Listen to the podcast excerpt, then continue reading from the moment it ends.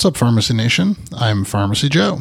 Thank you for being a listener of the Elective Rotation, a critical care and hospital pharmacy podcast. This is episode 881. In this episode, I'll discuss the unwarranted continuation of antipsychotics after ICU and hospital discharge. I have all the evidence supporting today's show linked up in the show notes at pharmacyjoe.com slash episode 881. Although the use of antipsychotics to treat ICU delirium does not have robust patient focused outcomes data, they are frequently used. Usually, antipsychotics are started when a patient with ICU delirium becomes agitated to the point they're a danger to themselves or ICU staff. The Society of Critical Care Medicine Pain and Sedation Guidelines explain this in the details of their conditional recommendation against the use of antipsychotics to treat ICU delirium. They say, although this recommendation discourages the routine use of antipsychotic agents in treatment of delirium, patients who experience significant distress secondary to the symptoms of a delirium, such as anxiety, fearfulness, hallucinations, or delusions, or who are agitated and may be physically harmful to themselves or others, may benefit from short term use of haloperidol or an atypical antipsychotic until these distressing sy- symptoms resolve based on the panel's clinical experience. Patients who start with an antipsychotic for delirium in the ICU often remain on these medications unnecessarily after discharge. Continued exposure to antipsychotic medication can result in significant morbidity and financial cost. Panel members judged that the undesirable consequences of using either haloperidol or an atypical antipsychotic far outweighed the potential benefits for most critically ill adults with delirium and thus issued a conditional recommendation against their routine use.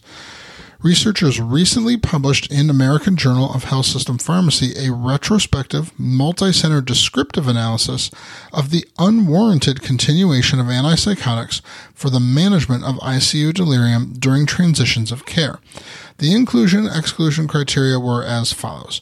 Patients were included in the study if they received at least three doses of antipsychotics while in the ICU with the presence of either a clinical diagnosis of delirium or a positive CAM score, and patients were excluded if they were on an antipsychotic before ICU admission.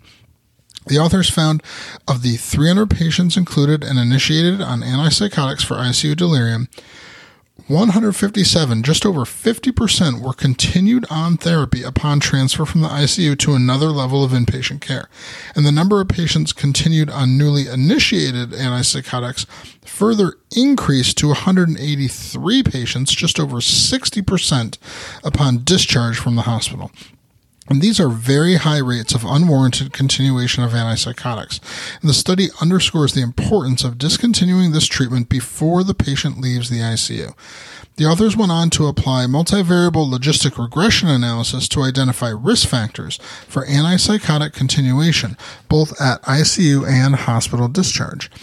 Patients transferring out of a mixed ICU versus a medical ICU had a 4.5 fold higher odds of antipsychotic continuation and a 2.1 fold higher odds if they were transferring out of a surgical versus a medical ICU.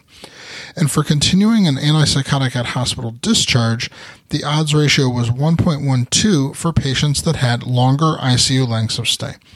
If ICU delirium is an acute and reversible condition, these high rates of antipsychotic continuation are unwarranted.